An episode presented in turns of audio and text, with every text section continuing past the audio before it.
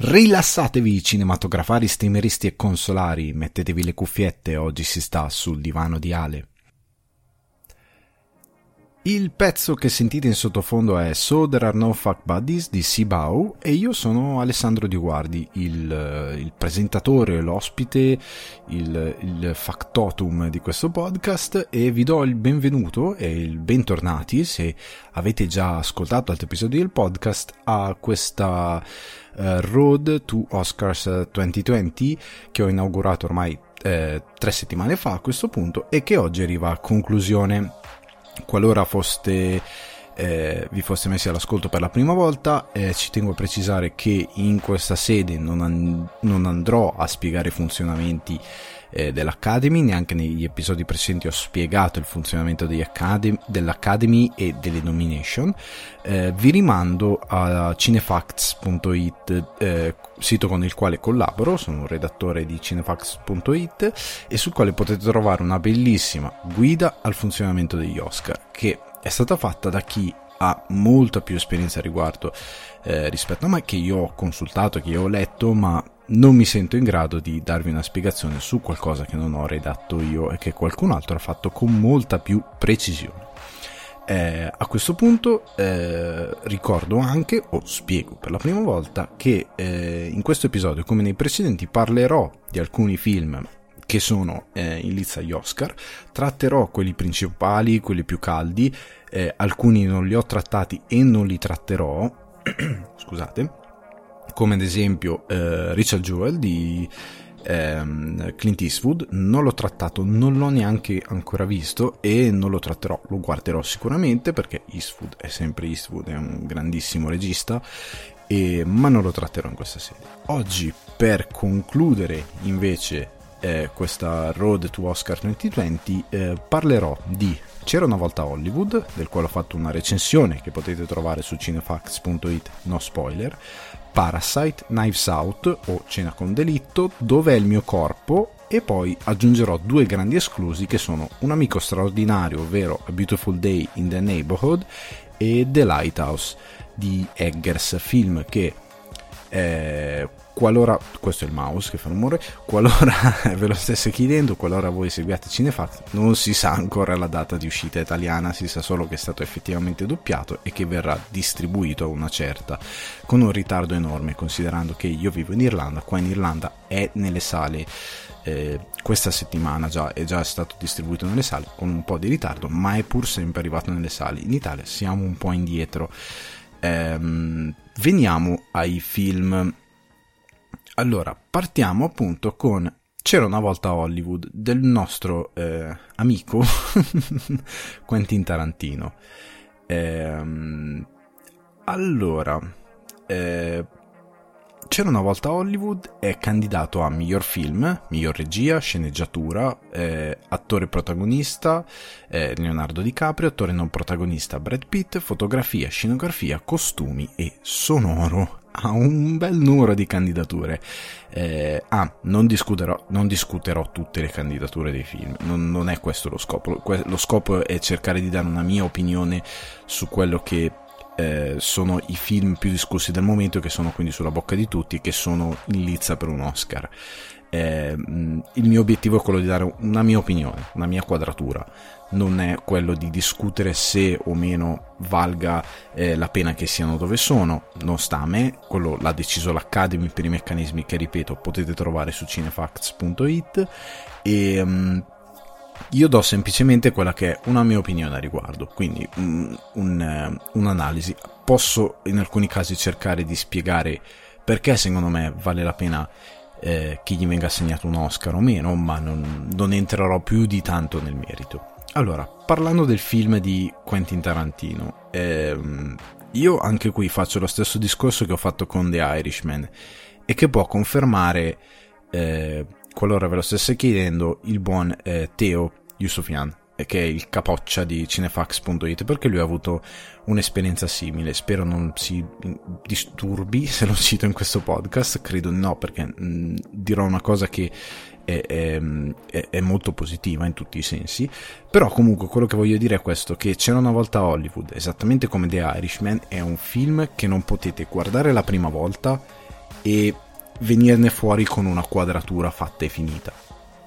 Mi ricordo che in sede di recensione, quando fece la recensione, credo di averlo già raccontato per The Irishman, un ragazzo mi chiese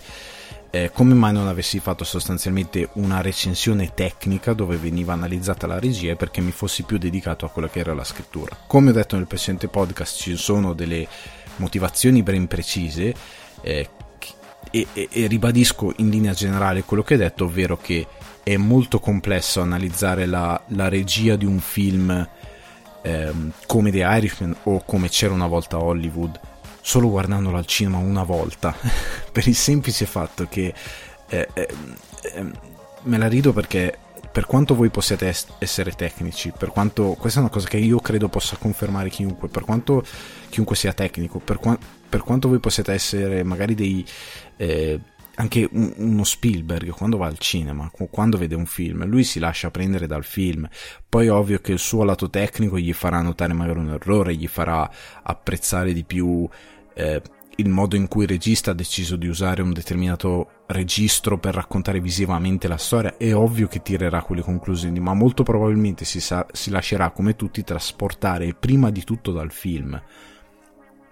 In seconda istanza eh, entra la, la, l'analisi, ma rimane il fatto che anche se sei molto tecnico, a meno che tu non sia davvero un genio, e, e di geni ne esistono pochi a questo mondo, eh, venire fuori dalla visione c'era una volta Hollywood e avere una quadratura perfetta di cos'è il film è impossibile. Tant'è che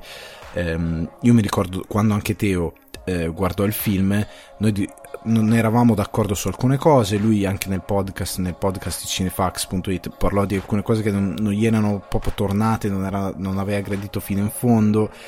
Poi ha rivisto il film, una volta che è stato distribuito in Blu-ray, e ha detto cavolo ho cambiato idea su eh, molte cose cam- la mia idea su alcune cose è cambiata perché ho apprezzato determinate sfumature che la prima visione sostanzialmente non aveva notato e, ehm,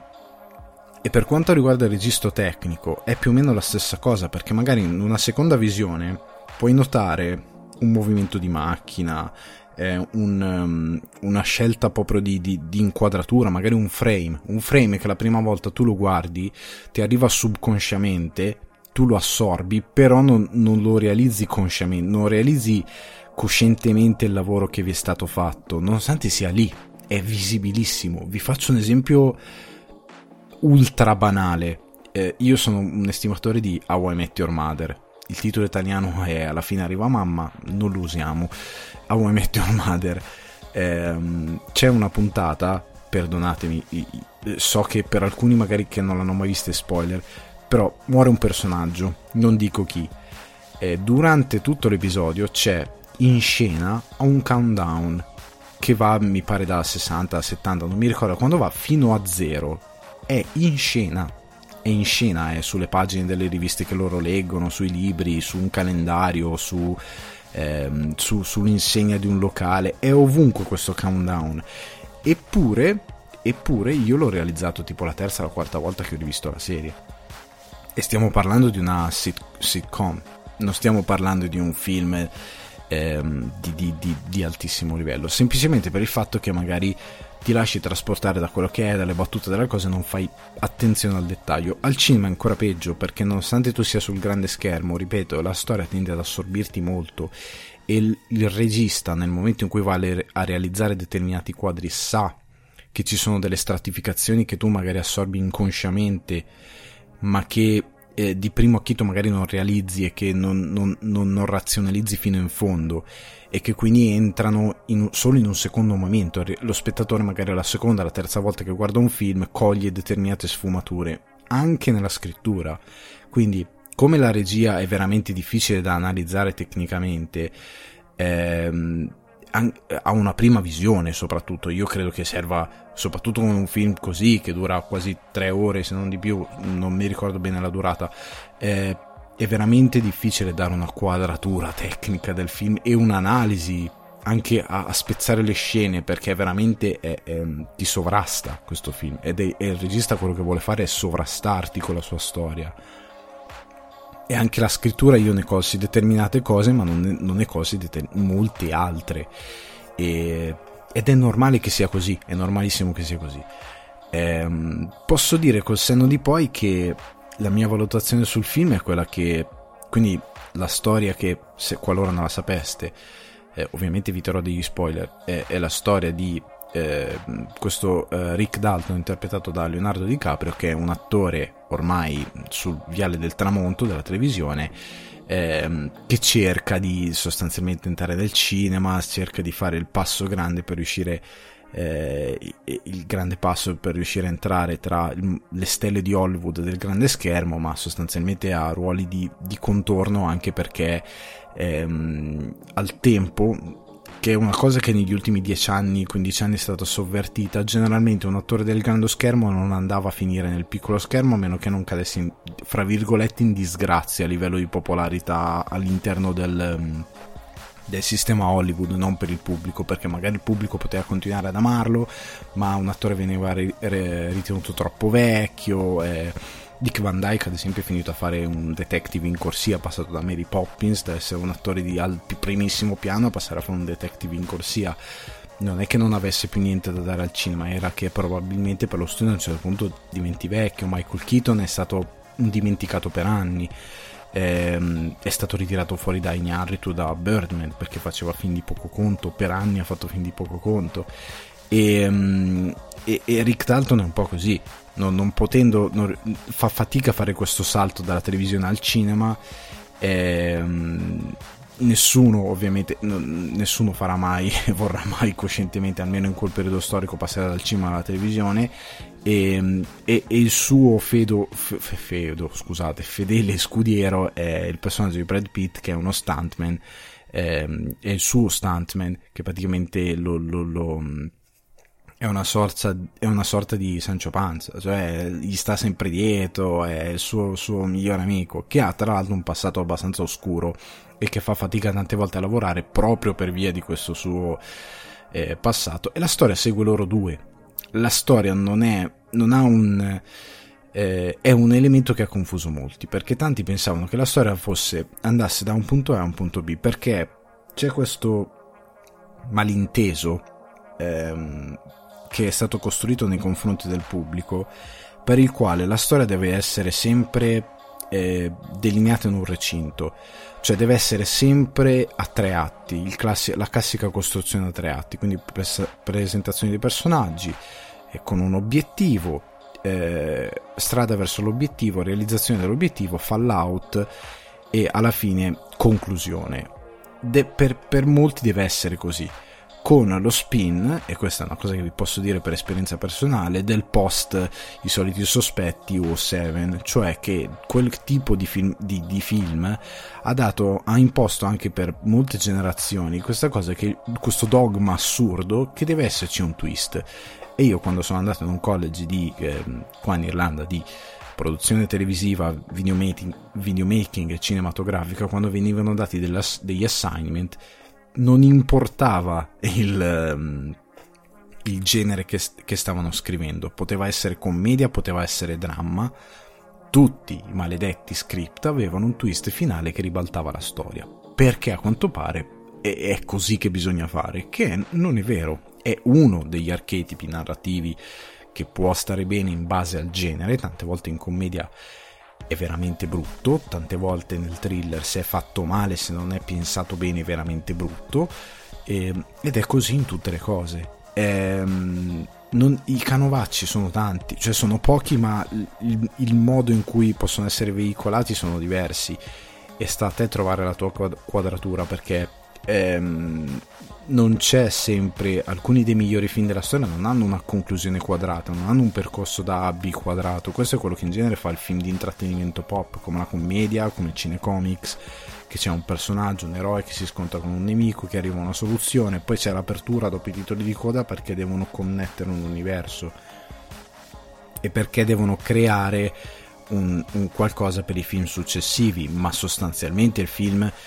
non, non, eh, non, esce fuori da quella quadratura. E la stessa cosa è, è, è, invece non vale la stessa cosa per tante storie. Nel senso che non deve esserci per forza un obiettivo. So, questi sono i generi, cioè il film di vendetta, quindi l'obiettivo finale è la vendetta, però quando vai più nel, gene, nel generale, nel genere nel senso più ampio, come la commedia, il dramma, non è detto che ci sia una storia che vada a B, come nel caso di C'era una volta Hollywood, è semplicemente il racconto di questi personaggi. Ed è ideato perché Tarantino voleva idealizzare, voleva dare un'immagine romantica di quelle decadi di cinema che lui ama particolarmente e voleva fare un omaggio a quel tipo di Hollywood che non esiste più,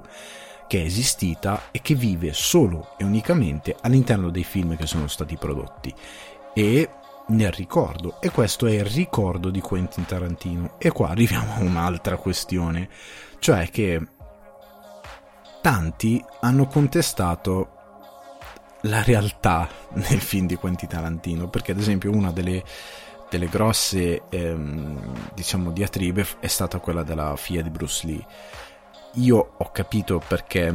la figlia di Bruce Lee ha contestato diciamo il, il ritratto che ha fatto Tarantino del padre ma non è un ritratto biografico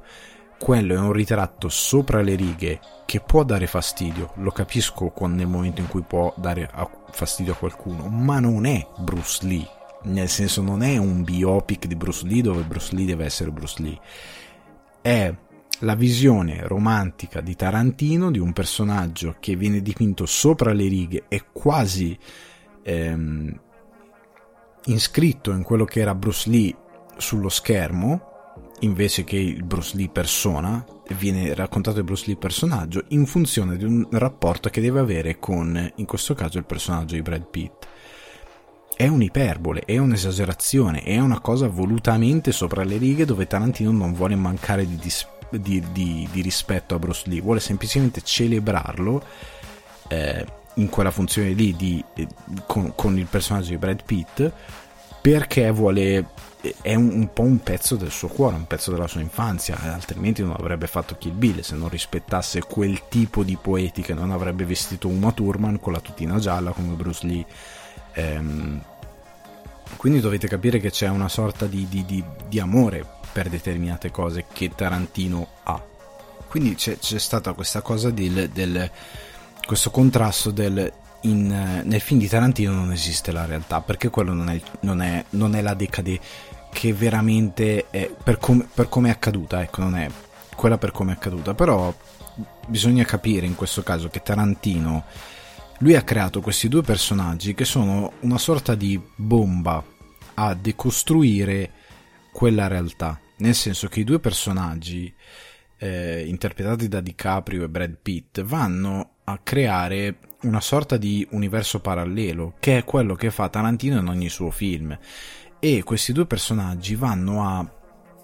destrutturare il racconto di, di quegli anni per creare una realtà a parte che è una celebrazione di quel momento storico, una, è, è romanzato quel momento storico e nel quale quei due personaggi diventano protagonisti di, delle cose che Tarantino ama di più perché e, che non esistono nella realtà. E quindi è ovvio che Tarantino ha bisogno di, di andare fuori da, da, dal racconto ed andare o sopra le righe. Ne ha bisogno perché quella non è la realtà. E Tarantino ha sempre fatto così, nel senso che probabilmente per come concepisce lui le cose, a lui non, non, interessa fino a un certo punto la realtà delle cose, quello è, la, è il suo universo, ecco, se, se, lo vogliamo spiegare così perché magari arriva meglio,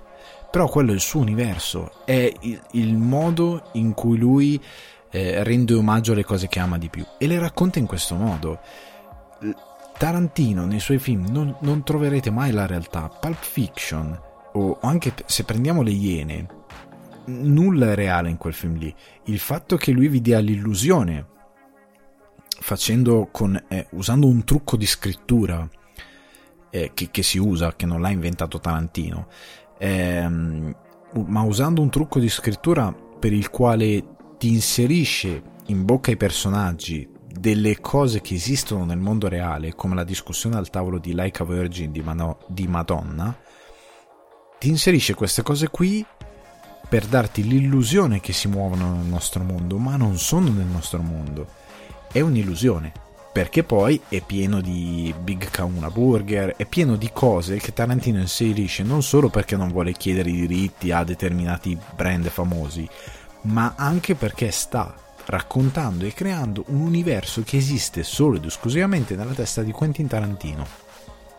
Ed è come eh, sarebbe come contestare Bastardi senza gloria e dire ma Hitler non è stato ucciso dagli americani nel cinema, è ovvio che Hitler non è stato ucciso dagli americani nel cinema, è una versione della storia di Tarantino ed è probabilmente quello che avrebbe voluto lui, cioè nel senso che nella sua mente gli sarebbe piaciuto avere questo gruppo di eh, militari folli che andava eh, a cercare Hitler e che faceva un attentato dentro un cinema che, che è un, per lui la cosa probabilmente più, più, importante del mondo e quindi uccidere il nazismo attraverso il cinema è la cosa più incredibile del mondo e quindi di fare una cosa del genere, ehm, questo tipo di metafora con loro che sparano alla faccia di Hitler che scoppia è, è, per, è per, lui que- quello che avrebbe effettivamente voluto eh, leggere sui libri di storia piuttosto che saperlo suicida in un bunker. È la sua visione in C'era una volta Hollywood è esattamente la stessa cosa, non andiamo molto distanti. Eh, Tarantino racconta quella decade a modo suo, quei, quei due, quelle due decadi quasi a modo suo. Eh, Rick Dalton di, di DiCaprio entra nei film che lui, polizieschi o come venivano chiamati poliziotteschi italiani, perché lui va a lavorare poi nel, col cinema italiano, cioè eh, DiCaprio diventa come quei protagonisti esteri che venivano presi a volte dalla Svezia, da, dagli Stati Uniti, questi attori improbabili che entravano nei film eh, anche di Dario Argento, il, profondo, il, profondo, il protagonista di Profondo Rossi di Dario Argento non è italiano, eh, se non ricordo male, eh, entravano in molte produzioni italiane e Rick Dalton è quello entra nei film di Margheriti, entra nei, in, è come se fosse uno dei attori preferiti da Castellari o da Fulci, entra in quel tipo di mitologia con la quale Tarantino è anche cresciuto e che per, per lui ovviamente lui ci mette il suo personaggio, il suo eroe perché è quella cosa che ama, più di e magari Fuga da Alcatraz. E quindi è questo che Tarantino vuole comunicare. E anche nel, nel, nel finale, che non sto qui a spoilerare, però Tarantino dà la sua versione di come avrebbe voluto eh, vedere eh, la storia di Hollywood eh, cambiata, perché il finale non finisce come la realtà, non è la realtà quella cosa lì, è come appunto l'assassino di Hitler, è una finzione, è una poesia che Tarantino scrive per il cinema. E, e, e, e non si può contestargliela perché è finzione dichiaratamente fin dall'inizio. E, e non ha veramente alcun senso andargli contro.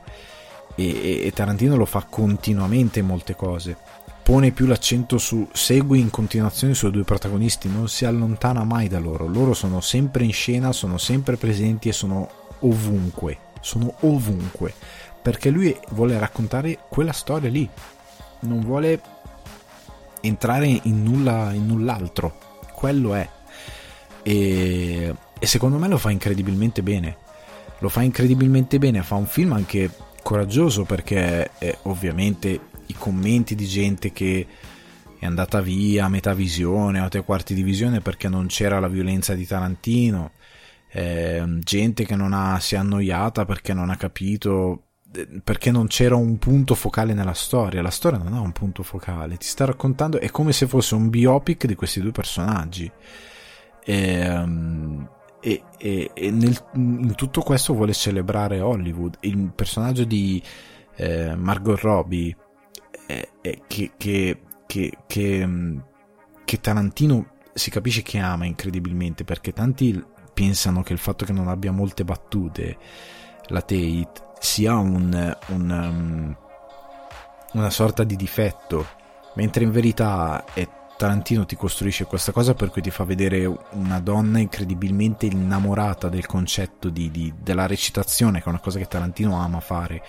e ti fa vedere quanto lei sia innamorata di questa cosa, di come si vada a vedere al cima non perché è, è egocentrica, ma perché ama quella cosa lì e il fatto che lei ne, ne, ne, ne, sia riuscita a fare parte la rende incredibilmente felice. Eh, è proprio è come se fosse una sorta di mm, oh scusate di, di, di, di il microfono si è impassato una sorta di anima pura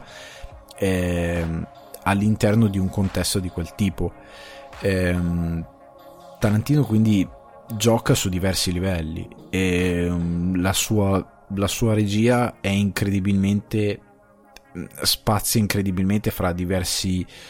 modi di raccontare la storia pur rimanendo posata e pur avendo i suoi eh, eccessi quando serve. E, però fa un film che è, veramente una lettera d'amore a Hollywood e si unisce a tutti quei film del filone che rendono omaggio a Hollywood da Viale dal Tramonto a Mulholland Drive ehm, e che raccontano il cinema. È, è, è questo che, che, Tarantino sostanzialmente vuole, ehm, vuole sottolineare e, e io trovo c'era una volta Hollywood, il film probabilmente uno dei film insieme a The Eightful Eight, uno dei film più complessi che Tarantino ha fatto. Non perché eh, cercate di capire questo concetto della complessità che non sta unicamente alla trama, cioè la complessità nei film non va trovata nel, nell'intreccio della trama, perché molti dei migliori film che trovate e che magari piacciono tantissimo, che sono di successo, che sono rimasti cult, hanno una trama abbastanza centrata. Ehm, o ta- centrata nel senso che è incredibilmente semplice, ecco, questa forse è la cosa migliore da dire. So, hanno dei, delle trame incredibilmente semplici, non hanno complessità a livello di, di, di, di complessità cervellotiche, diciamo, ecco. Eh, c'era una volta Hollywood è così, è molto semplice, come tutti i film di Tarantino, è molto semplice. Ehm, e questa sua semplicità, questo suo essere molto ingenuo, molto innamorato di quel periodo di Hollywood, lo rende un film incredibile. E lo rende complesso perché la struttura stessa del film è difficile da assimilare cioè è un, un film che appunto magari ti arriva la seconda volta che lo guardi o la terza volta che lo guardi come è successo a te, la seconda volta gli sono arrivate de- determinate altre sfumature e magari ha cambiato opinione su alcune cose che aveva notato durante la prima visione o che non aveva notato durante la prima visione, probabilmente quando lo guarderà una terza volta noterà altre cose, come accadrà sicuramente a me. Magari la seconda o la terza volta inizierò a vedere delle sfumature del film che al cinema non, non avevo diciamo registrato, che avevo semplicemente in- interiorizzato non coscientemente, ecco. E quindi io ritengo il film di Tarantino meraviglioso, come al solito. Eh, è probabilmente nel suo, cioè paradossalmente nel suo essere un racconto che vuole essere pop, nel senso vuole generare una cosa incredibilmente pop, eh, però allo stesso tempo nel suo eh, citare determinate cose che sono fuori da Hollywood e che sono meno conosciute, nonostante comunque facendo pop, è il meno pop proprio per i modi del racconto e per le cose che racconta. E quindi si crea una sorta di contrasto tra una cosa che è in verità una, una celebrazione del pop, ma che non viene percepita così dal pubblico perché ha delle complessità proprio di, di, eh, di, di messa in scena, di tono del racconto, di, ritmo del racconto e, mm, e proprio di ricerca di alcune cose come il fatto che lo show sostanzialmente western che poi Tarantino sembra voler fare davvero è raw high. È quella roba lì è tipo bonanza è quel tipo di, eh, di, di, di, di mito televisivo che tipo mio padre guardava in televisione eh, quando era più pischello. Eh, è quella celebrazione lì ed è, ed è, lì che siede il film di Tarantino. Quindi è un film incredibilmente pop che però non viene percepito dal pubblico come pop perché è molto complesso nella sua struttura, non solo nelle citazioni, ma proprio nella struttura del film, nel ritmo del film, nel tipo di racconto, nel modo in cui tende ad avere una regia più posata, nel modo in cui costruisce anche la presentazione della Manson Family senza girare attorno a Manson, ma girando più attorno alla sua aura come presenza come parla di Hollywood, come parla della Tate, come parla di, di, di, di, quello che per lui è probabilmente la recitazione, di come Hollywood crea dei miti basandoli su cose vere, su leggende metropolitane, come il personaggio di Brad Pitt. Eh, il, il film ha tantissimi strati ed è molto complesso ed è il motivo per cui probabilmente arriva di meno al pubblico Bastardi senza gloria è molto più immediato, Pulp Fiction, per quanto complesso sia nella sua struttura filmica, nel senso che fallo un Pulp Fiction, però è molto più immediato perché ha molti più icone buttate a schermo con quel, quella verve dei personaggi tarantiniani che ti portano via. Eh, Kill Bill che era una scommessa assoluta ma è molto più immediato anche se non capisci le citazioni se non capisci le cose però Kill Bill lo guardi ed è incredibile subito non, non, non ci devi fare molto con quel film è veramente incredibile fin da subito c'era una volta Hollywood è più complicato. È semplicemente un film molto più complicato. E secondo me il fatto che sia gli Oscar, che sia andato in presentazione a Cannes, che sia così chiacchierato è dovuto dal fatto che è un film davvero potente, cioè Tarantino non, anche The Hateful Eight che è stato non accolto benissimo dal pubblico è un film comunque di grandissimo livello e che probabilmente rimarrà e che arriverà con un dischetto ritardo rispetto al presente, perché è così quando le cose sono complesse, non perché la gente sia stupida, ma perché le cose hanno bisogno di essere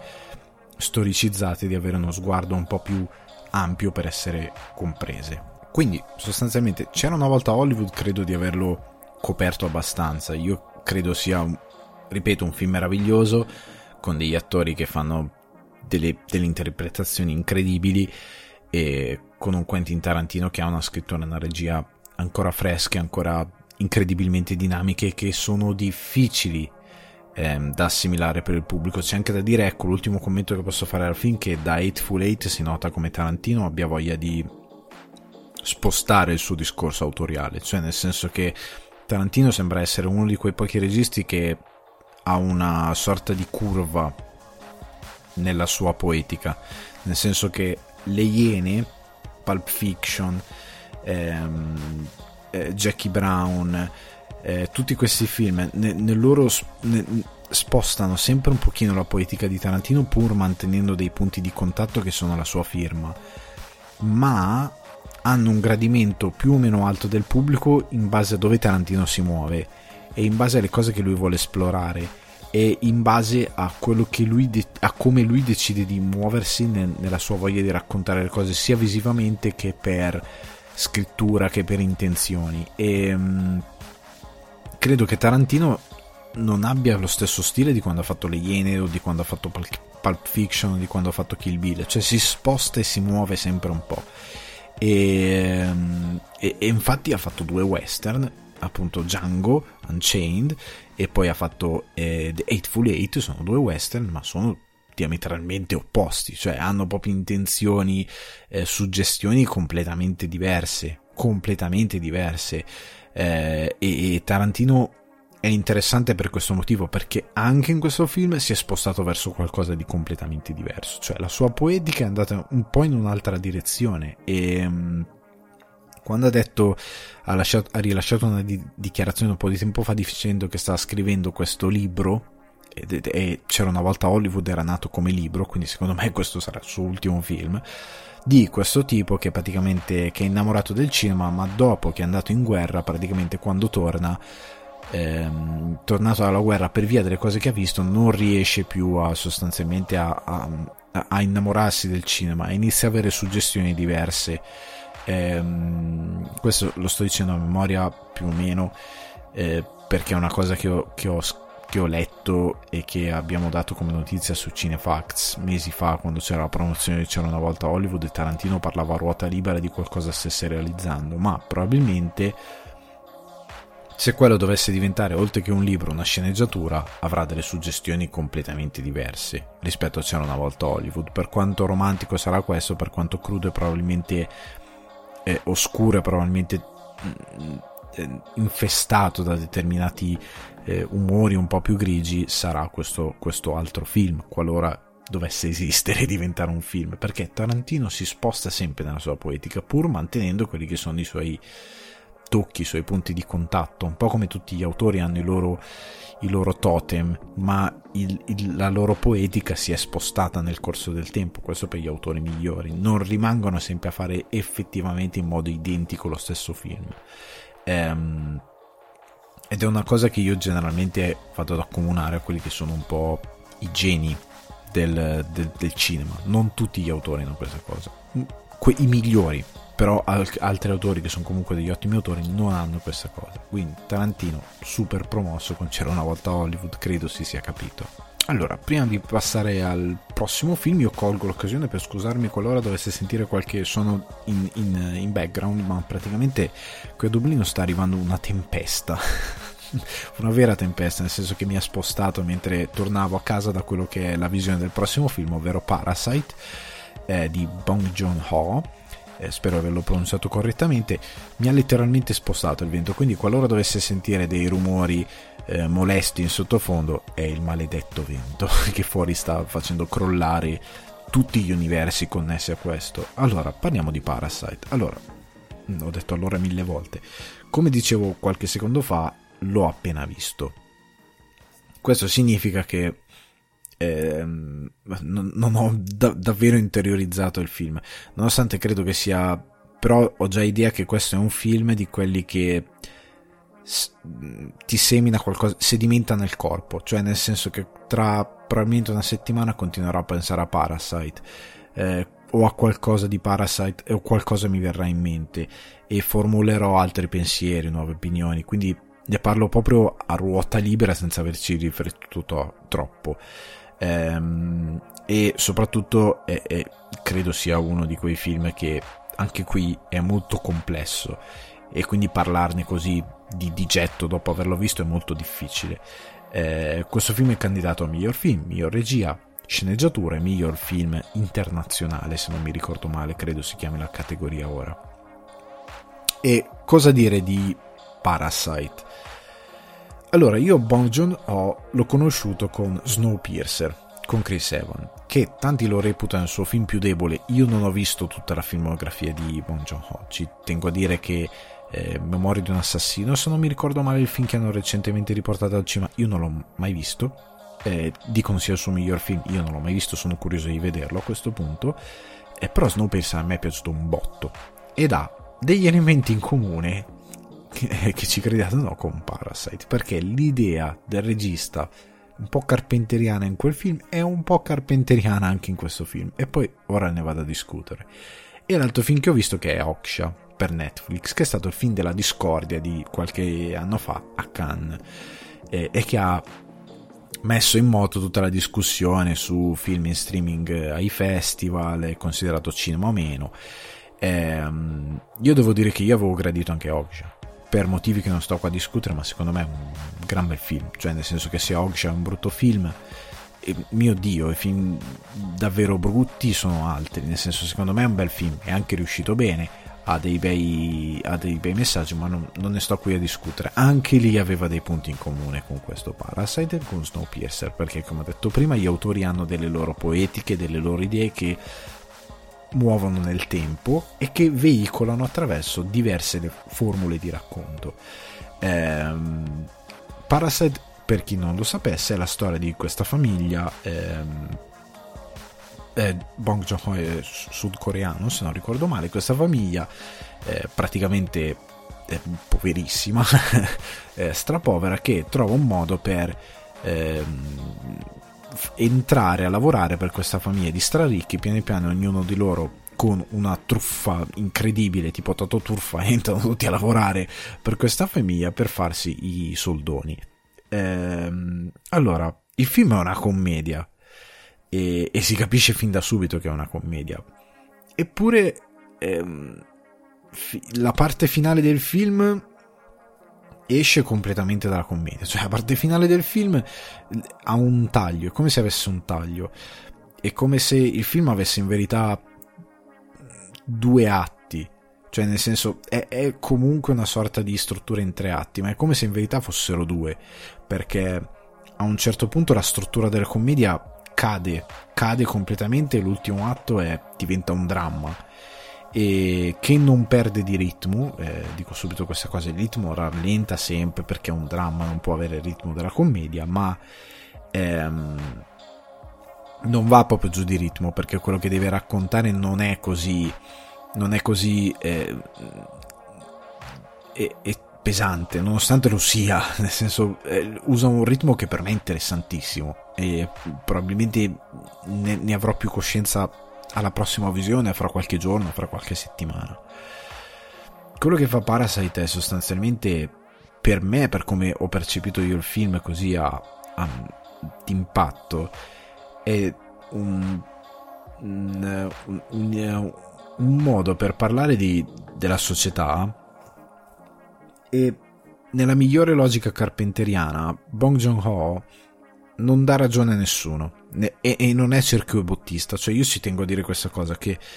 quando uno, un regista non dà ragione a nessuno, non è perché è cerchio bottista, è perché le cose sono complesse. Ci sono film con registi cerchio bottisti. In questo caso non lo è, perché ehm, come per Carpenter, eh, lui tende a farti capire dove sta il marcio, cioè tende a dirti guarda che quella cosa che, dalla quale devi guardarti bene è quella cosa lì. Poi attraverso i personaggi, attraverso le situazioni, ti crea delle sfumature, delle sfaccettature. Ma non è cerchio bottista, mai. E questo film non lo è mai. Perché i personaggi positivi di Parasite è forse uno il personaggio effettivamente positivo di Parasite.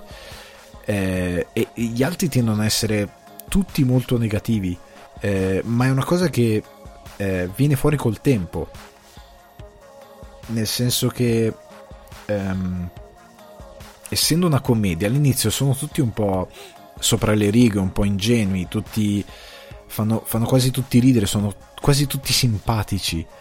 Eh, il film poi inizia un attimino a sfilacciarsi e a, e a, prendere, non perché in senso negativo, a sfilacciarsi in senso di moralità, inizia un attimino a, a trovare le, i punti nevralgici e a sfumare le cose nel momento in cui entra il carattere del padre di questa famiglia ricca, il magnate di questa famiglia ricca, ehm, il capofamiglia, ecco. Eh, ehm, nel momento in cui lui entra in scena e si confronta col capofamiglia invece della famiglia povera, da lì si crea questo contrasto. E questo contrasto ha sempre più tensione finché non arriva a un punto di esplosione, arriva a un punto di impatto da cui tutto si frastaglia e diventa, se- e diventa davvero denso e complesso nella parte finale del film, che nel suo diventare de- drammatica diventa però incredibilmente pregna di significati e di robe importanti da dire. Ehm, quindi il film non ti dà effettivamente buoni e cattivi in modo squadrato, è molto frastagliato, mo- ha molte sfumature, anche, che, anche se secondo me, anche visivamente, il personaggio più puro viene dato in pasto eh, allo spettatore. E c'è un personaggio effettivamente puro di tutte e due le famiglie, come c'è, com, che è diciamo quello che ehm, resiste alla corruzione di determinate cose, è quello che resiste a, al vero nemico di questo film, perché il film ti vuole dire non che i nemici sono i ricchi in modo stupido come fanno tanti film di protesta, che non lo fa neanche Carpenter. Il problema di Carpenter non è che sei ricco, perché Carpenter è uno che comunque i soldi li ha fatti, ha passato la sua vita, lui dice in interviste, a cercare di trovare un modo per fare soldi senza fare niente, ma non perché vuole il potere, non perché vuole per, per edonismo, perché vuole comprare le cose, perché vuole stare tranquillo Carpenter. Carpenter non vuole che gli si rompano i maroni. E cosciente di vivere in un mondo dove i soldi ti permettono questa cosa, ha cercato di trovare un modo per fare soldi, per stare tranquillo e per fare quello che gli piace. Eh, il problema è che questi protagonisti di Parasite, tutti loro, anche chi ha i soldi, hanno un rapporto con i soldi che è puramente superficiale. È un, un proprio un rapporto di di avere che è legato a, a, al, all'essere avari, a essere, eh, a essere proprio legati al, al, al, fatto di avere, di possedere eh, ed è sempre legato anche proprio al discorso diventa a un certo punto anche classista perché il contrasto che nasce tra i due ca- capi famiglia eh, per quanto bello sia il loro rapporto viene incrinato dal fatto di di questo discorso di classe che a un certo punto il, il, il, ricco inizia a trovare il fastidio del povero è una cosa che non vi sto a dire perché è anche un elemento comico ma che va a, a far perdere la testa al povero perché se lui ha quel difetto è perché la società lo ha messo in una condizione tale da avere un determinato difetto che non è totalmente colpa sua, nonostante il film ti dice che questi personaggi poveri sono poveri su una determinata condizione anche per colpa loro. Eh, però Bong Joon-ho descrive questa, questa, questa mm, società incredibilmente crudele sudcoreana, nel senso ti descrive eh, questa società che non ha classi intermedie, non sembra avere classi intermedie, ci sono i mega ricchi e poi ci sono tutti gli altri e che vivono in una condizione di degrado che è davvero eccessiva e che se li porta a essere dei truffatori a, a, a, e avere certi pensieri è perché in un certo senso li stressa questa situazione. Ma anche qui non c'è la morale semplice di è colpa della società, perché il film ti vuole dire che è colpa tua, che tu sia ricco, che tu sia il povero, tu arrivi a essere corrotto nel momento in cui il, la tua preoccupazione è mirare ad avere determinate cose e ad averle a qualsiasi costo e, e, e, e ad averle perché sì sostanzialmente perché vuoi avere quella condizione. E non ti interessa niente, non ti interessa di mandare, di spingere un altro eh, in, in, una condizione peggiore, non ti interessa calpestare l'altro, per il quale dovessi provare empatia perché in verità è un poveraccio come te, e non ti interessa neanche di potenzialmente creare un danno a una persona che sì è un ricco ma in teoria non è il tuo nemico è, è, è un altro come te non ti interessa tu vuoi avere quello che ha lui e per avere quello che ha lui si è disposto a qualsiasi cosa. E lui che ha tutto si sente nella posizione di giudicare tutto quello che gli sta sotto perché sostanzialmente è un, è un, è un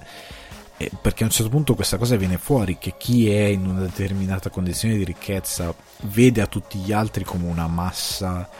che sta sotto e che ha determinate criticità che la rendono disgustosa quando in verità sono persone cioè sono persone come loro. E, ehm, non lo so è un film che è, è diretto incredibilmente bene anche perché fare una commedia eh, io ripeto questa cosa che credo di aver detto nel film precedente la, nel film scusate il podcast precedente.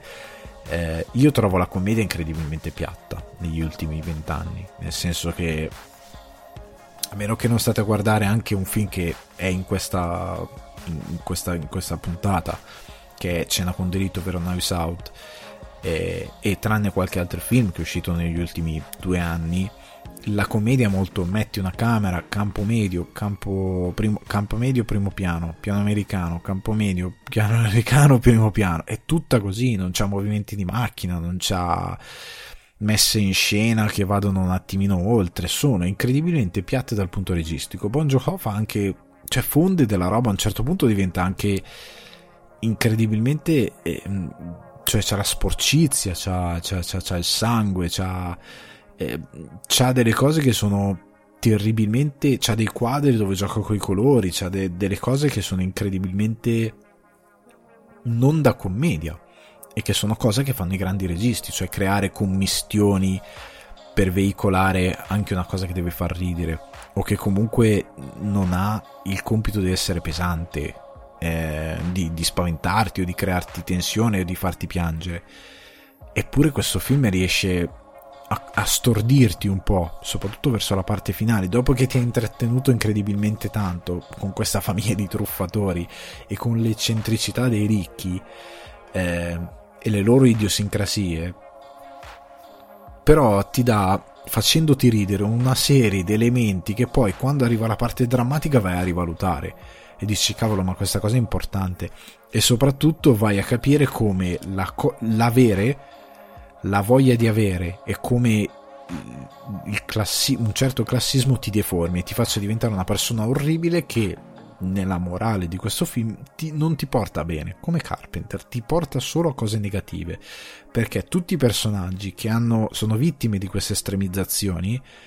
hanno delle conclusioni incredibilmente negative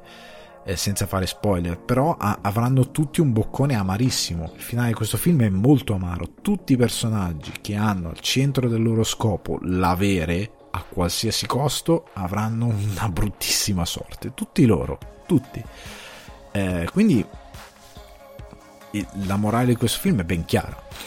E, e io trovo abbastanza incredibile che sia al, al centro di ogni premio, che sia soprattutto candidato a Hollywood in miglior film e miglior film internazionale. Cioè, io credo che. Cioè, lo so, Carpenter a casa sua sarà stare ridendo se ha visto Parasite perché dirà: Ma come? Allora, questo qua è un genio che ha preso davvero per i fondelli. Cioè, è riuscito davvero a prendervi per i fondelli come magari io calcando la mano su un S vivo non sono riuscito a fare, pur facendo genere.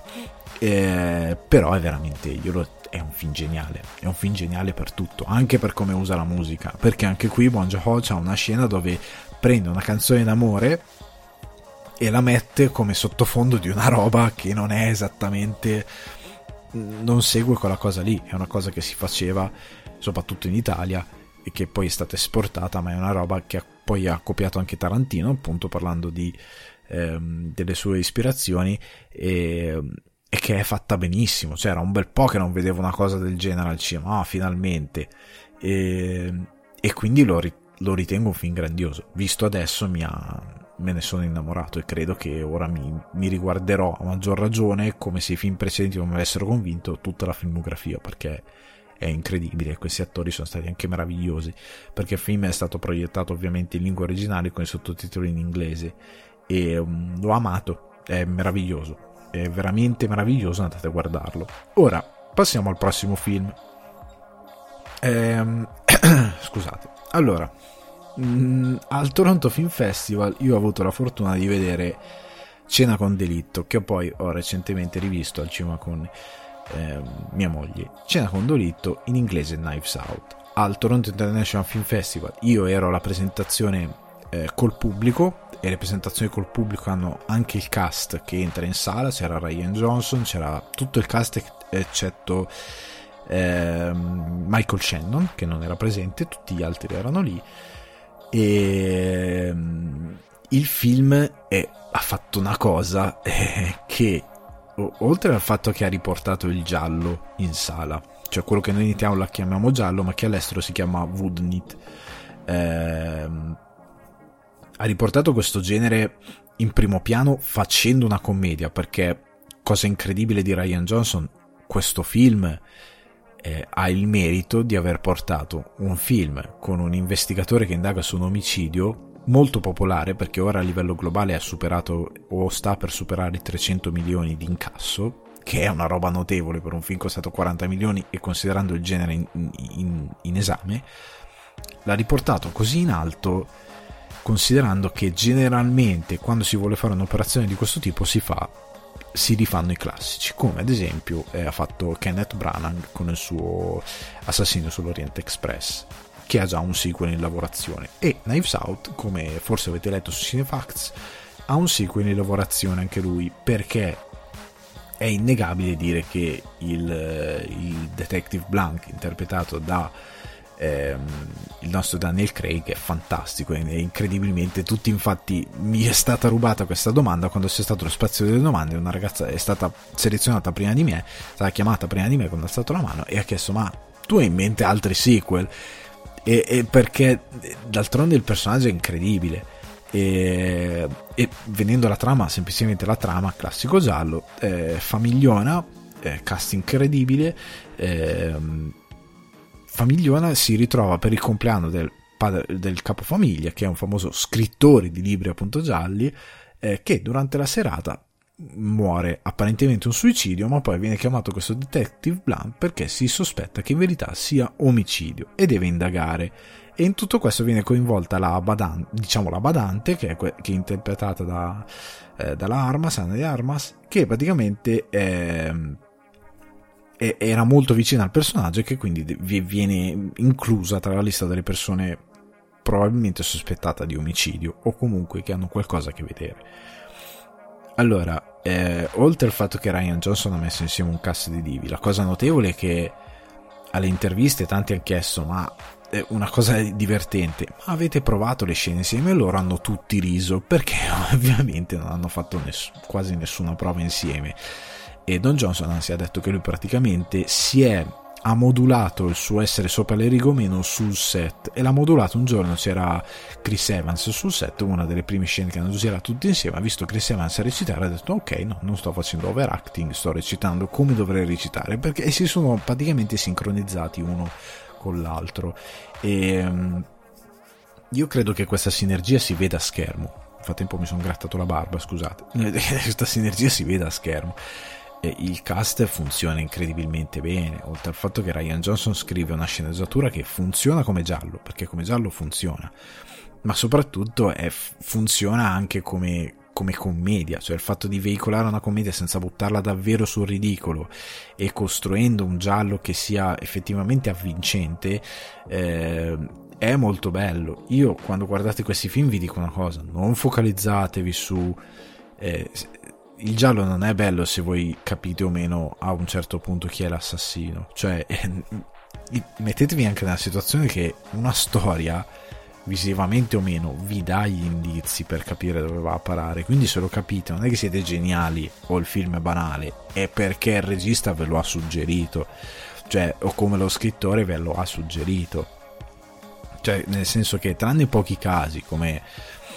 magari Assassino sull'Oriente Express dove indovinare il, il, finale è difficile ma anche perché Agatha Christie lì aveva scelto una cosa molto particolare. Eh, è veramente difficile andare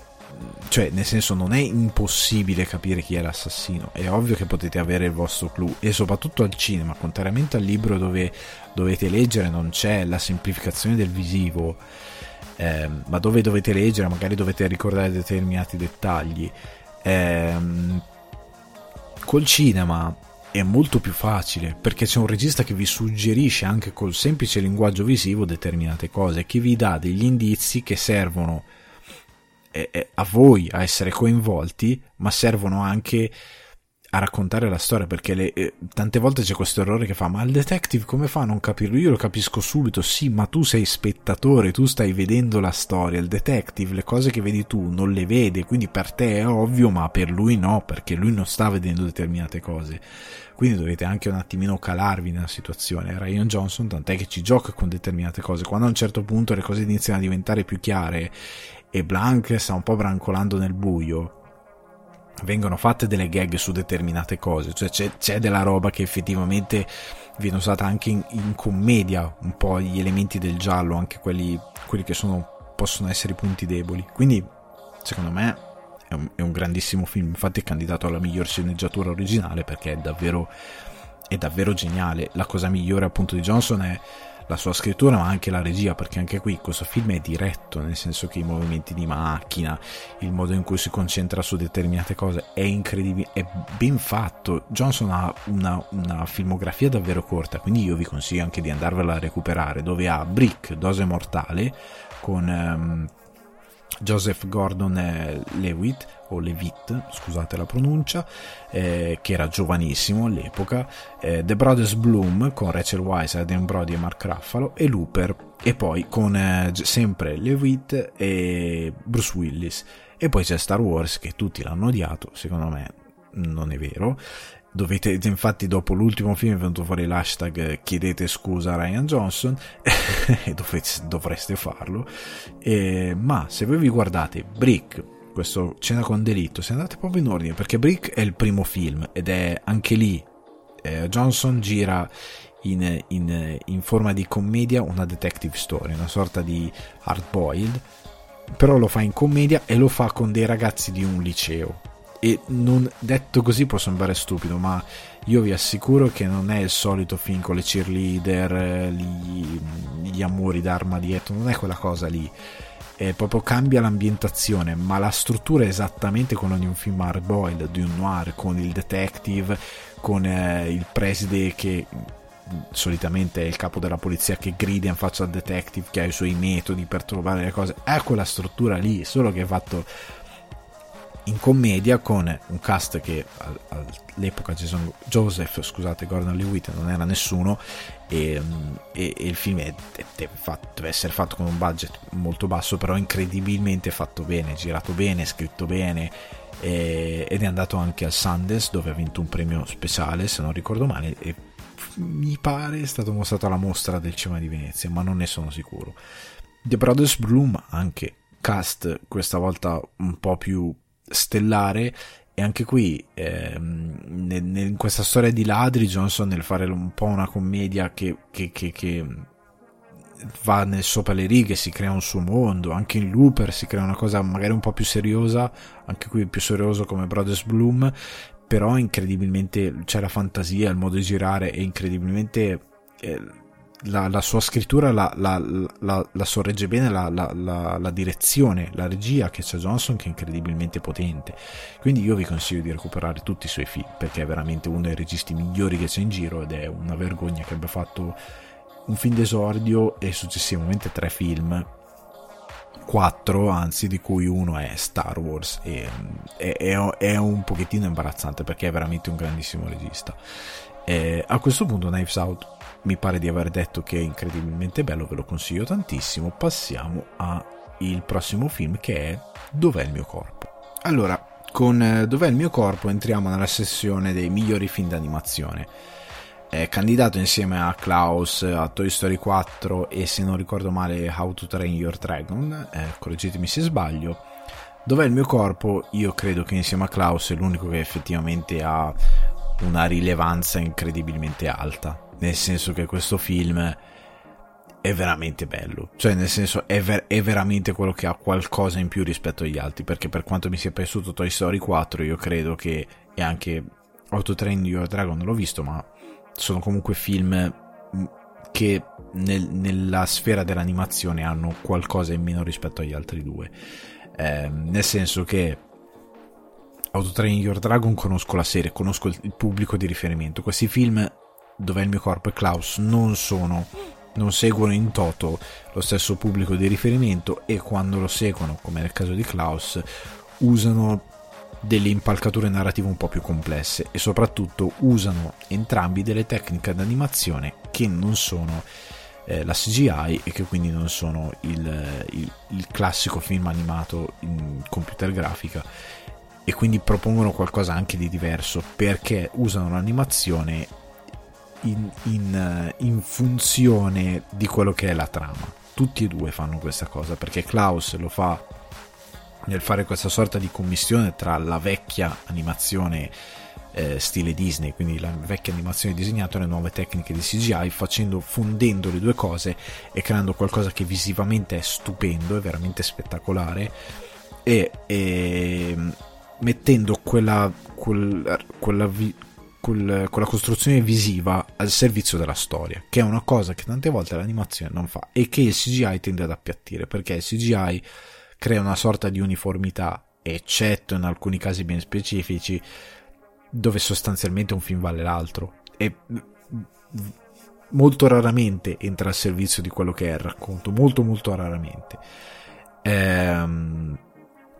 in questo film invece in Klaus come in Dov'è il mio corpo l'animazione ha un ruolo proprio nel, nel, nel dare un tono alla storia. Però veniamo a Dov'è il mio corpo non voglio parlare davvero di Klaus.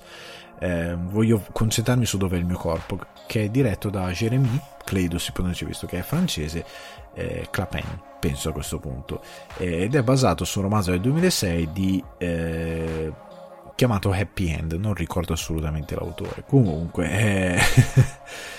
eh, la storia è molto semplice. C'è questo ragazzo che ha, perde una mano in un incidente che noi non sappiamo bene qual è, perde una mano e la mano diventa il protagonista del film perché la mano si risveglia nel frigorifero dove è conservata, si libera e va, eh, intraprende questa avventura per ritornare al corpo. Eh, potete già capire dalla trama che essendo il protagonista la mano, eh, il film è molto sopra le righe. potete capire benissimo quanto sia sopra le righe. Quello che film, quello che ho amato di questo film è principalmente il fatto di aver scelto di prendere un angolo eh, così peculiare, perché come ho detto nel precedente podcast, le storie sono 7-8 e come le racconti. E questa storia è molto semplice perché in fin dei conti è la storia di un ragazzo emarginato, anche qui prende un po'... scusate, la società francese, il modo in cui è strutturata la società francese, quindi c'è anche un po' di critica sociale, ma prende la storia di questo ragazzo, un emarginato che passa da avere tutto, eh, da avere tutte le potenzialità per diventare un membro della società produttiva di un certo livello, che passa a non avere niente. Ehm, perché perde parte della trama, perde i genitori in un incidente auto e quindi diventa sostanzialmente orfano. E, e questa cosa cambia completamente la sua eh, la sua presenza all'interno della società perché lo ridefinisce completamente perché non avrà mai quello che avrebbe avuto se fosse rimasto con i suoi genitori e ha, ha, ha lasciato in balia del sistema sociale francese e non ne esce granché bene e, mm, e, e allo stesso tempo racconta una sorta di storia d'amore. Eh, però lo fa dal punto di vista della mano. E quello che è interessante è che la mano è sostanzialmente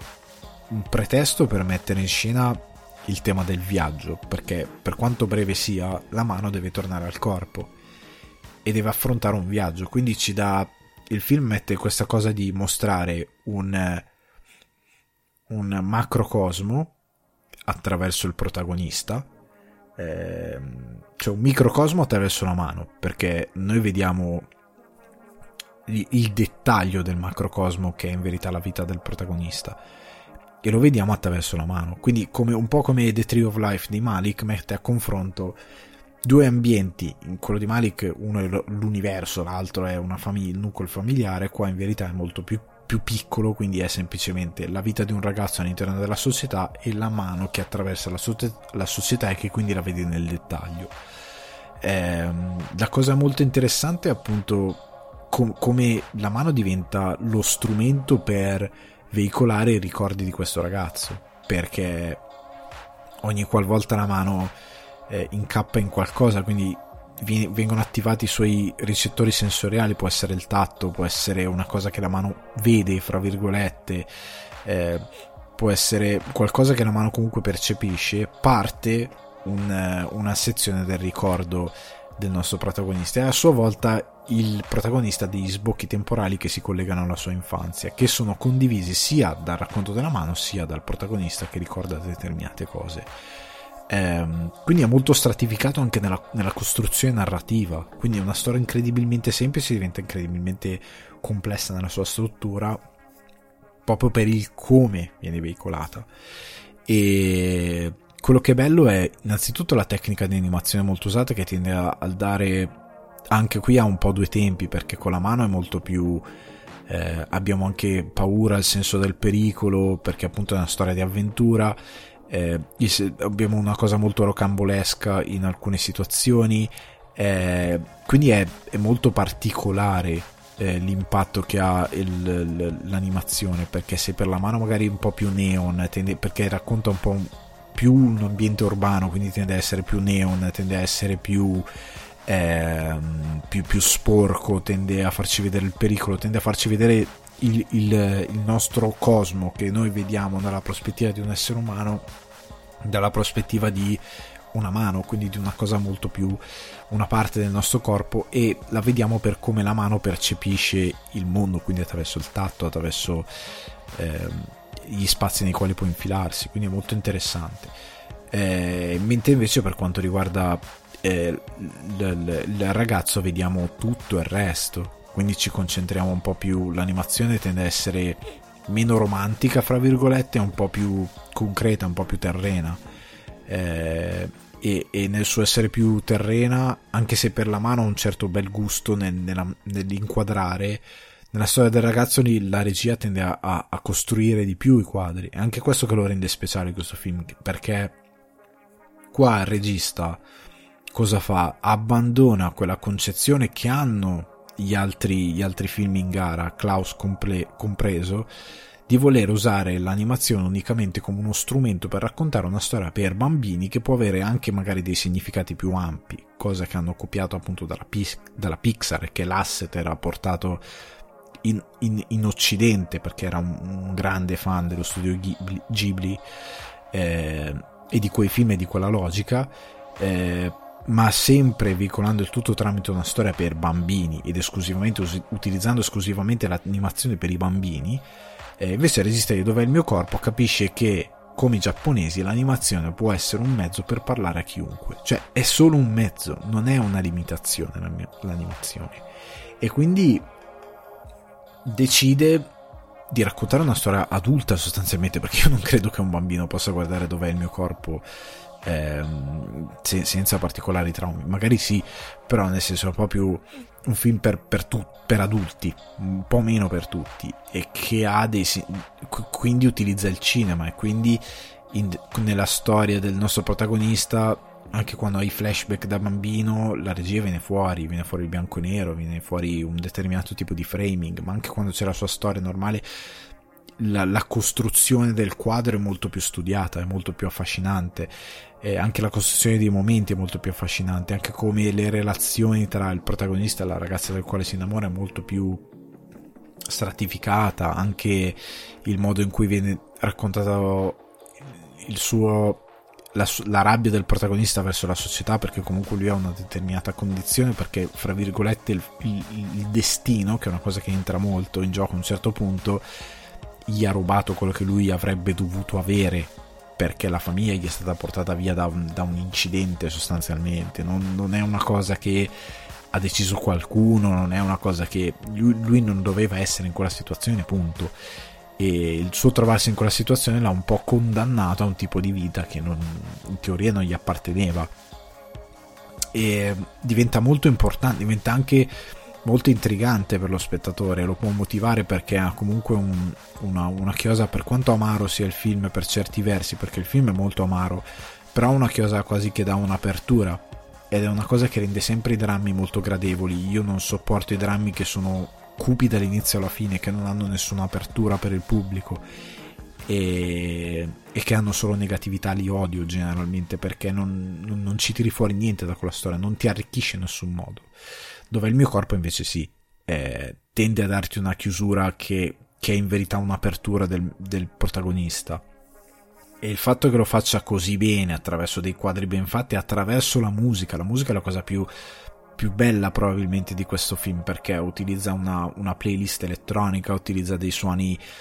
di, di, di, un altro tipo, cioè c'è proprio un altro livello di comunicazione. Eh, la musica elettronica diventa molto importante, diventa molto bella nel creare un, una, una, de, de, degli spazi melancolici eh, molto che hanno molta dimensione e, e, e, che hanno senso anche narrativamente, anche qui nulla viene lasciato al caso, ecco, questa è la cosa bella, che come l'animazione giapponese, come il miglior cinema, nulla viene lasciato al caso, cioè la musica esiste perché il protagonista ha una connessione con, con, con la musica, ma anche con, con, i suoni, cioè i suoni diventano importanti, cioè lui ha, aveva questa cosa fin da bambino di registrare tutto, quindi il suono con la musica diventa tutto molto importante, si lega tutto, tutto si lega, i sensi, il fatto di la mano, il tatto, eh, la, l'udito, eh, tutto si lega, tutto si lega, nulla viene buttato lì. Eh, se devo trovare un difetto a questo film è che forse alcuni personaggi sono un po' buttati lì, nel senso che è molto centrato sul protagonista questo film, è quello che gli attorno è poco raccontato, è raccontato è veramente poco raccontato, ecco, o non raccontato, o lasciato a se stesso a un certo punto. Quindi se devo trovare un difetto a questo film, probabilmente è quello, che alcune cose le lascia veramente, le butta lì, non dà una chiusura a determinate cose, ma in sé per sé il film è molto affascinante. E, e fa dell'animazione, ripeto, della tecnica, soprattutto l'animazione, un, uno strumento del racconto. Ed è molto bella questa cosa, ed è molto profonda come cosa. Eh, quindi io se dovessi scegliere io il miglior film d'animazione lo darei a Dove è il mio corpo, senza dubbi. Eh, Klaus è meritevole di stare lì perché contrariamente agli altri ha usato una tecnica di animazione come lo Spider-Man dello scorso anno che non è che appunto anche come lo Spider-Man dello scorso anno che è utile a dare senso e dimensione alla narrativa e alla storia e che non è mero espediente visivo. Ecco, ha, ha questo merito qui, oltre al fatto che eh, la storia in sé di Klaus è molto semplice, ma quello che è, perché è un film di Natale, sostanzialmente molto semplice, è molto bello, e tende a essere un po' anche ehm, c'ha un po' di facili sentimenti a un certo punto, nonostante siano un po' più stratificati del solito, ma rimane un, un gran bel film, un gran bello sforzo rispetto agli altri. Ora, veniamo ai due grandi esclusi, fra virgolette. Uno è un amico straordinario è Beautiful Day in the Neighborhood che ho visto sempre al Toronto Film Festival e che è candidato a eh, che ha una candidatura come miglior attore non protagonista per Tom Hanks nei panni di Mr. Rogers. E l'altro è, Life, è Lighthouse scusate che ha una candidatura anche qui eh, se non ricordo male per la fotografia. Eh, scusatemi veramente non ricordo assolutamente la candidatura di The Lighthouse però rimane comunque un film spettacolare. Ma andiamo con ordine. Un amico straordinario ehm, diretto da Marielle Heller, quindi una donna, con Tom Hanks e Matthew Reese. Eh, la storia è molto semplice. Il film vorrebbe essere un biopic, ma mm, stravolge un po' l'idea del biopic perché nel raccontare la storia di Mr. Rogers, che negli Stati Uniti è una sorta di eroe nazionale, eh, si rifà un articolo del 98 qua ho le mie note che è Can You Say Hero di Tom Junot, se pronuncio bene, pubblicata da Esquire. Ehm, e sostanzialmente racconta la storia di un eh, giornalista dell'Esquire che nel film è Lloyd Vogel interpretato da Matthew Reese che praticamente ha questo che è molto amaro che è molto negativo che è per via di una serie di cose personali è molto negativo nel, anche nel, nel, giudicare gli altri, nel, nel, dipingere gli altri, che sostanzialmente viene mandato da Esquire a intervistare Mr. Rogers. E è strano perché lui ha la fama di uno che tende a fare a pezzi i personaggi pubblici che intervista, soprattutto perché lui tende a intervistare personaggi magari di un certo livello, ehm, non solo nazionale ma soprattutto internazionale eh, ed è questa la sua caratteristica. È uno scrittore brillante che però tende a fare a pezzi i personaggi che intervista, rivelando magari degli aspetti marci, diciamo, della loro personalità, o magari scavando per andarli a trovare. Allora, il motivo per cui secondo me questo film doveva anche avere una menzione alla regia, contrariamente a Piccole Donne, che ripeto, se non avete sentito il podcast, Piccole Donne è un film diretto molto bene la Gerwig fa dei bei quadri, dirige bene, ma non ha un punto di, di, di, di contatto che gli dia quel, quel, quello spicco che ti faccia dire, quello spunto, scusate, che ti faccia dire ok, questa è la miglior regia o comunque merita la miglior regia. Mentre Marielle Heller, secondo me, è molto più ispirata. Perché? Ehm, perché Tom Hanks è un, un, protagonista? Perché nonostante il film sia sul suo personaggio, eh, noi seguiamo il personaggio di eh, Lloyd, non seguiamo principalmente Mr. Rogers e andiamo dietro a Mr. Rogers dallo sguardo di Lloyd e quello che è meraviglioso e che secondo me funziona e ha funzionato su di me che io sono italiano, io sono, co- sono cresciuto con l'albero azzurro solletico e bim bum bam, io non ho idea di chi, cioè non avevo bene idea di chi fosse Mr. Rogers. Mi sono documentato ovviamente, scoperto tante cose incredibili su questo personaggio, che era un uomo che era convinto che è incredibilmente avanguardista, era convinto che i bambini non sono stupidi, i bambini se gli spiegate le cose le capiscono e possono capire anche sentimenti complessi, anche quando sono piccoli ed è giusto che glieli spieghiamo. Lezione che incredibilmente l'America ha cancellato perché ora negli Stati Uniti funziona che se sei depresso ti danno una pillola, se sei troppo felice ti danno una pillola, qualsiasi tuo sentimento ti dà una pillola. Ed è il motivo per cui la Pixar ha fatto Inside Out perché nel mondo d'oggi questa cosa purtroppo sta arrivando anche da noi, siamo sempre meno connessi ai nostri sentimenti e tendiamo a reprimerli e ignorarli sempre di più e sbagliamo. E i bambini dovremmo iniziare a spiegargli le cose piuttosto che trattarli come dei nani poco senzienti quando invece sono molto intelligenti perché sono persone comunque Mr. Rogers aveva quest'idea e lui faceva questo eh, show che mi pare si chiamasse proprio Beautiful Day in the Neighborhood, dove praticamente lui era questo tipo che spiegava diverse cose. Era una sorta di. Eh, come da noi avevamo il fantabosco, appunto l'albero azzurro, però c'era questo Mr. Rogers, si andava a casa di Mr. Rogers e eh, tramite canzoni, tramite dei personaggi, dei pupazzi, questa è la cosa che è stata copiata in Kidding per fare la loro distopica versione di Mr. Rogers. Eh, eh, praticamente è, è, tramite queste cose voleva insegnare ai bambini molti come entrare a contatto con i propri sentimenti ma anche voleva insegnare educarli proprio su alcune cose come, come non lo so come ha fatto anche una puntata sulla morte come processare la morte cioè nel senso era molto complesso pur facendolo attraverso dei pupazzi, dei, dei personaggi che, che, facevano buccine buffe. Era molto incentrato sui bambini, ma era molto intelligente. Ehm, la cosa che azzecca la Heller, incredibile, è l'idea di eh, che poi è stata fatta in sceneggiatura, ma è messa in scena molto bene. Di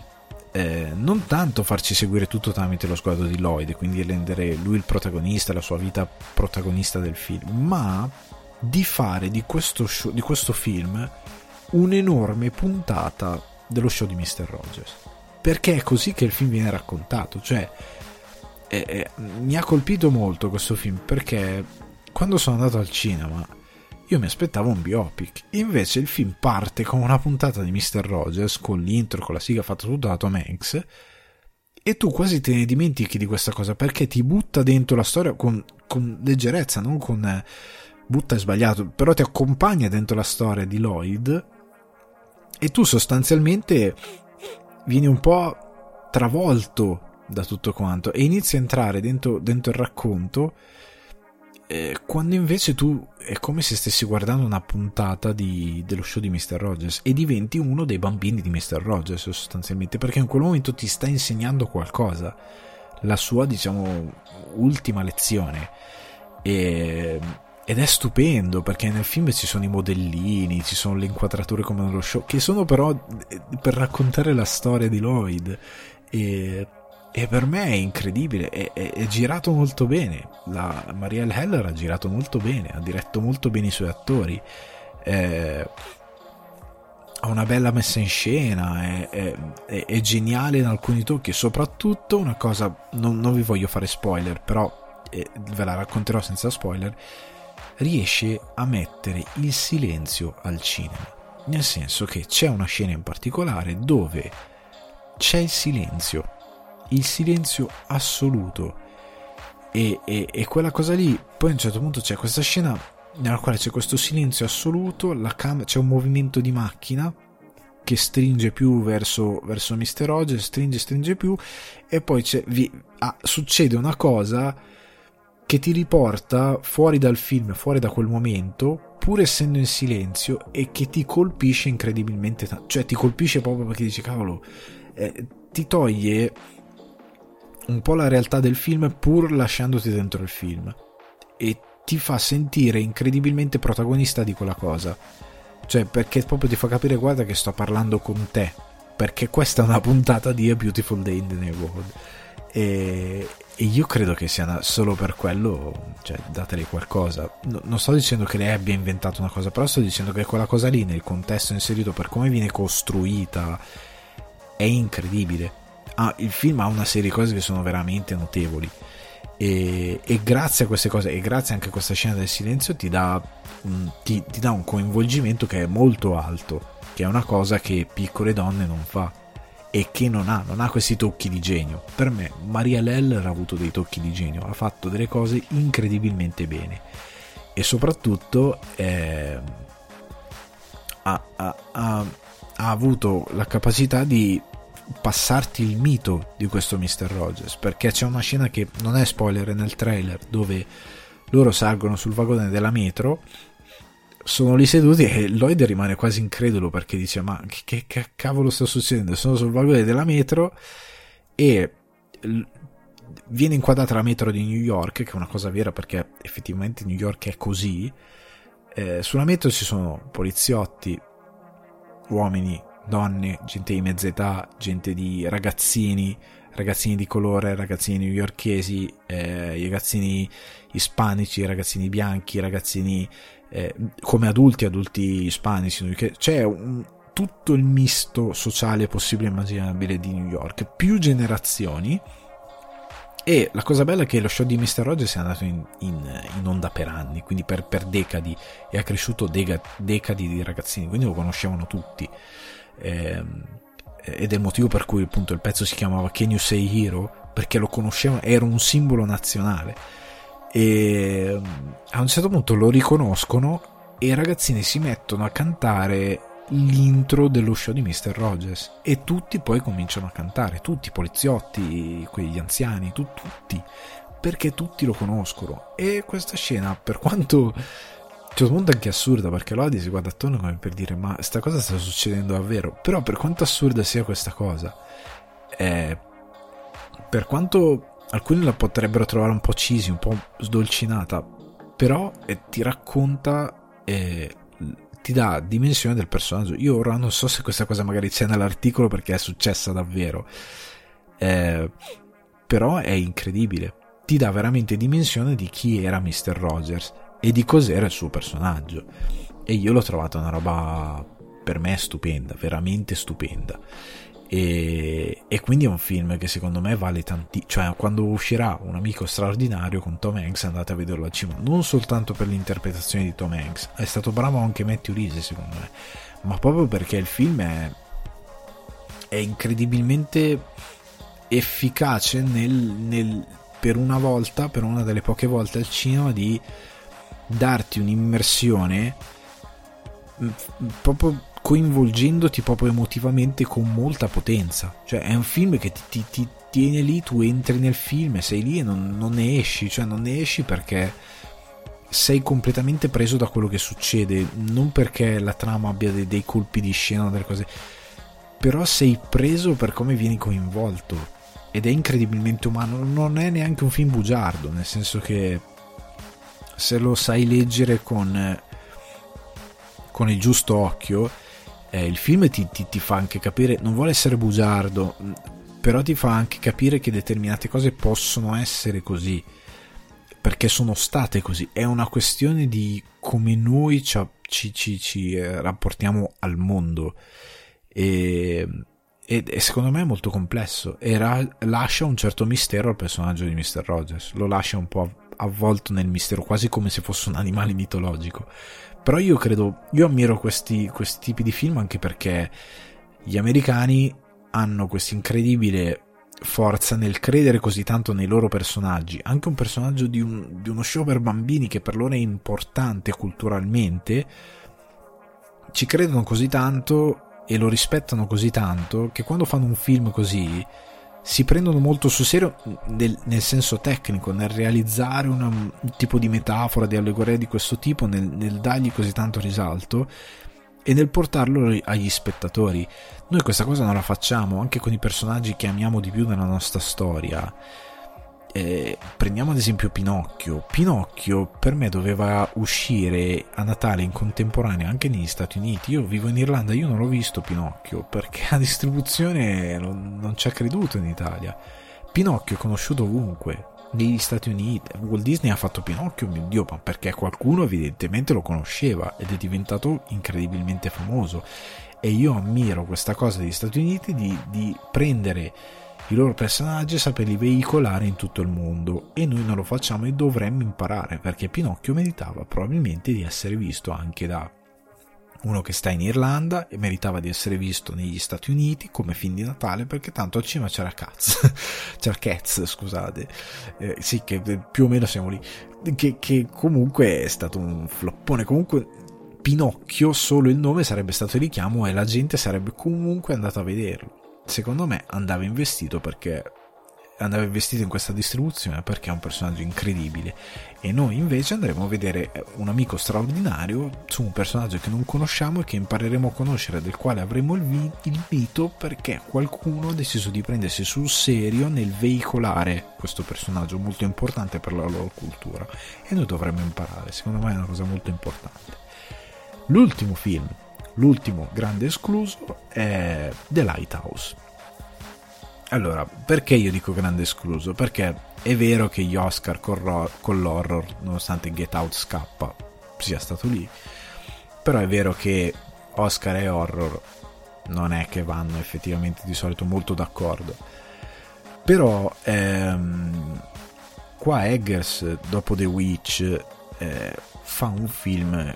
che secondo me è folle nella sua realizzazione, ma che è incredibilmente potente, nel senso che lui decide di girare un film in bianco e nero in 19 eh, sedicesimi, se non mi ricordo male, che è il formato conosciuto anche come Moviton, eh, il, il ratio, ratio, conosciuto come Moviton, eh,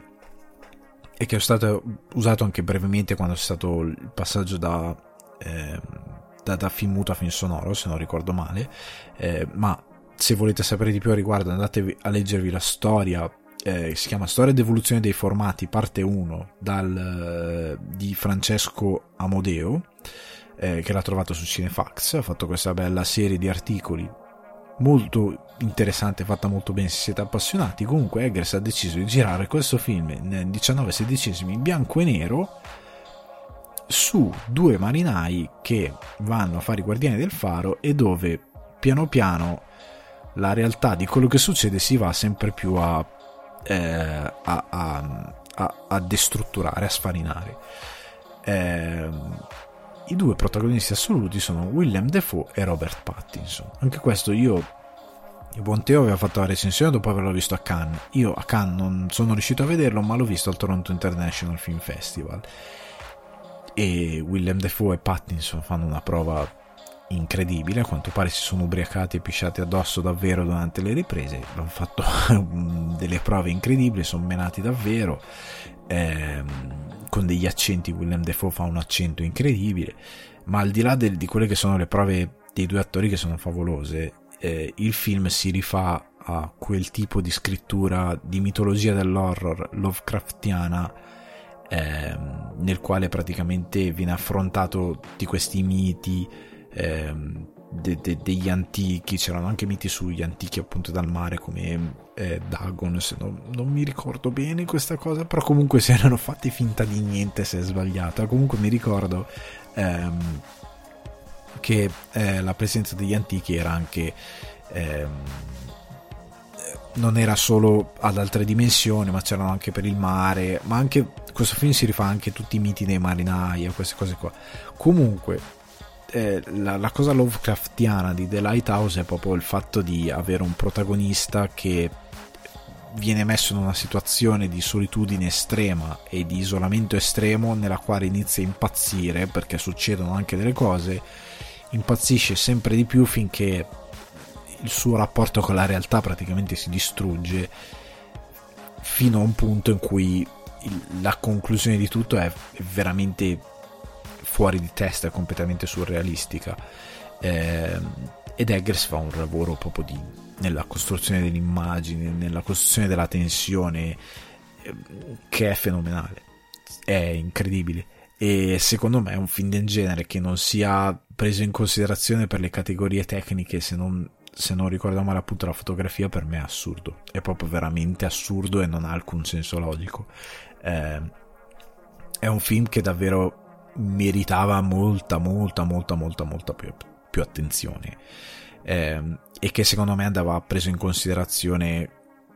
molto di più. Cioè, secondo me questo film andava veramente premiato anche dall'aspetto della regia, perché la sceneggiatura scritta con Max Eggers, che a questo punto penso che sia il fratello, è, è, è semplice, è davvero semplice, ma il modo in cui ti viene portata a te spettatore e il modo in cui non ti lascia andare durante tutta la visione, il modo in cui ti tiene veramente avvinto al racconto è fenomenale. Cioè, tu per tutto il tempo. E ecco, ritorniamo a quella storia delle sceneggiature. Questa sceneggiatura non ha un punto A e un punto B, non ce l'ha. Non c'è uno scopo particolare, non c'è una cosa da scoprire particolare. È proprio un racconto che mira, come ha fatto Carpenter nel Seme della Follia o Il Signore del Male, a destrutturare completamente la realtà e a farti andare fuori di testa insieme al protagonista. E secondo me ci riesce molto bene. Ci riesce molto bene perché il film è crudo il film è, è spietato nel, nel, nel, riportare alcune cose veramente ti fa sentire freddo ti fa sentire l'abbandono di determinate situazioni. Secondo me il film è fenomenale e quindi e apre, apre anche una discussione su come funziona l'horror, perché probabilmente farò un altro podcast, eh, ma è veramente orrorifico nel senso di quello che ti viene portato ti, ti, ti è una sorta di incubo. E, e, secondo me è fatto con un'eleganza veramente rara e nessuno in questo momento fa horror come li fa Eggers e nessuno ha quel, quella pulizia, quella classe nel fare l'horror come lo fa Eggers, eh, pur mettendo in scena cose che sono sempre eh, storiche mai ambientate nel presente. A quanto pare Eggers non farà mai nulla di ambientato nel presente, questo a quanto dice lui. e funziona benissimo. Secondo me funziona in una maniera incredibile, eh, con una regia che è quasi invisibile per certi tratti e quindi meravigliosa e, e che secondo me dovrete, dovete assolutamente vedere al cinema perché visto a casa non, non ha quella potenza secondo me. Cioè visto a casa sullo schermo di casa vostra per quanto bello possa essere non ha la potenza di, che vi dà la visione in sala. Ehm, perché i 19 sedicesimi non sono solo una, una, una, un esercizio di stile un capriccio del regista ma sono proprio eh, un, un, modo per calarvi all'interno di quello che è, come per l'animazione, l'animazione, la scelta dello stile di animazione diventa fondamentale per il racconto, per veicolare determinate cose nel racconto, qua il, l'aspect ratio scelto per il film eh, diventa incredibilmente utile a raccontare la storia e a farti calare nella storia come lo era il 4 terzi se non ricordo male di Jackie Brown di Tarantino che era utile a raccontarti quel tipo di storia in modo specifico. Eh, quindi recuperatelo assolutamente, quando uscirà al cinema andatelo a vedere. Ripeto, non fate l'errore di aspettarvi una roba che deve terrorizzarvi, non abbiate quel concetto di errore da, di film d'orrore da Luna Park. Non cercate lo spavento, non cercate ah, devo farmela sotto vedendo questo film. Cercate di capire che le storie dell'orrore sono storie di paura, ma di, di, che cercano di farvi mostrare le cose che solitamente noi non vogliamo mostrare, la morte, il sangue, eh, in questo caso il fatto l'irrazionalità della realtà e dell'esistenza di alcune cose non è lo scopo solo ed esclusivamente di farvi saltare sulla sedia. Quindi andate a vedere The Lighthouse, anche perché se lo trovate in proiezione in lingua originale, andate in lingua originale, sperate ci dovrebbero esserci sottotitoli e li gradirete perché davvero William Defoe ha un accento incredibile che in alcuni punti se non siete molto ferrati in inglese vi mette in difficoltà perché è molto particolare. Pattinson stupendo regia incredibile. Ehm, credo che questo film avrebbe meritato un'attenzione maggiore solo anche per gli aspetti tecnici. eh, allora abbiamo concluso quella che è la Road, Road to Oscars 2020. Eh, non aggiungerò altri film, anche perché eh, sto registrando che è sabato, domani, dom- domani sera, domenica, per noi europei andrà in onda eh, la notte degli Oscar. Eh, godetevela cercate di non tifare come se fossimo allo stadio perché tanto nessuno di noi vince niente se vince il nostro film preferito. Tanto leggevo se avete Instagram andate a cercarvi Gianni Canova perché eh, ha un suo account Instagram mi ha fatto oggi una bella riflessione su Joker e su perché secondo lui dovrebbe vincere. A me è condivisibile interessante come punto di vista. Ehm, io sono un po' perplesso di quanto stia vincendo 1917 e ho paura che vincerà per il miglior film, nonostante, come ho detto nel primo podcast, secondo me non è incredibilmente denso al punto tale da, fa- da vincere il miglior film, secondo me non è un film così potente da avere eh, di passare alla memoria come miglior film, però se lo vincerà andrà bene così perché ripeto, noi eh, eh, come dice anche eh, Canova nel post che se avrete voglia di recuperarlo eh, lo leggerete eh, Hollywood fa, ha fatto gli Oscar per se stessa cioè nel senso sono dei premi per la sua stessa industria quindi ehm, già di per sé la premiazione è, è abbastanza relativa. Eh, quindi eh, prendetela come un, un, bel passatempo questa cosa degli Oscar non, non ammazzatevi eh, a questo punto io vi do un salutone e ci sentiamo alla prossima. Ciao!